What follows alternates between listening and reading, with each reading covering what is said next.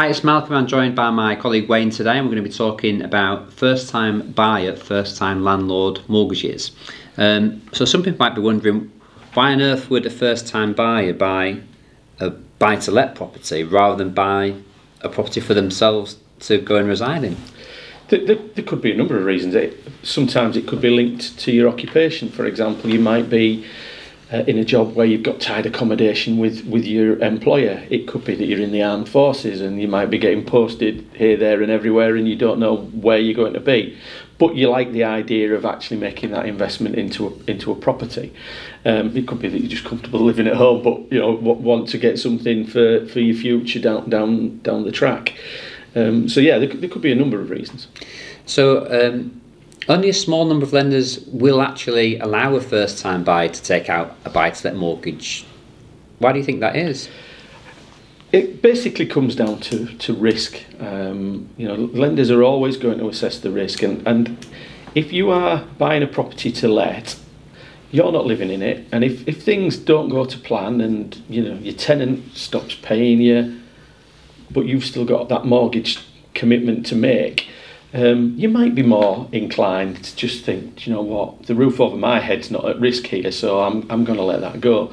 Which is, that's not great news for the lender. So they, they would see that as, as more of a risk.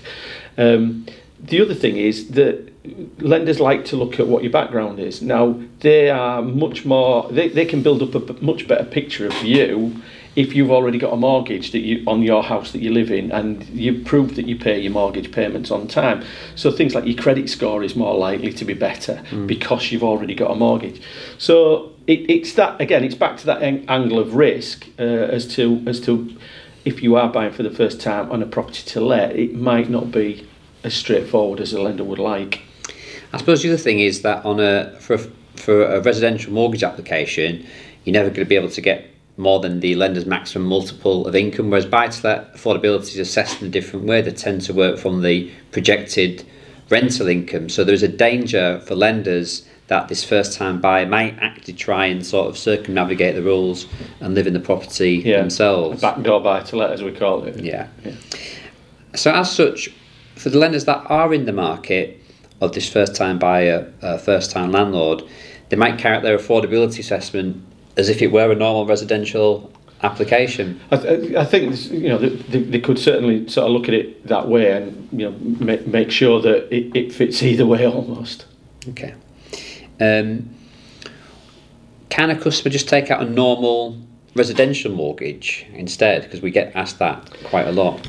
The the, the honest answer is no. Um, people seem to think, what does it matter as long as I qualify for a mortgage? But as advisors and lenders, they price their products according to the your, your intended usage of that property. So um, you know the risk factors are different. So if you are you know if if you are going to live in a property, it's not being let. Therefore, you can't have a buy-to-let mortgage on it. It's as simple as that. And then finally, um, if you're in a situation where yeah you're happy with home living with parents, but you've got a twenty-five percent deposit and you want to, to get into the uh, the buy-to-let market, can you do a, an interest-only mortgage as a as a first-time landlord, yeah, um, first-time again, buyer? Again, generally buy-to-let mortgages you can. Um, the, the the in a sense the risk is no no more to the lender doing it that way. So yeah, it would still be available. Okay, fine.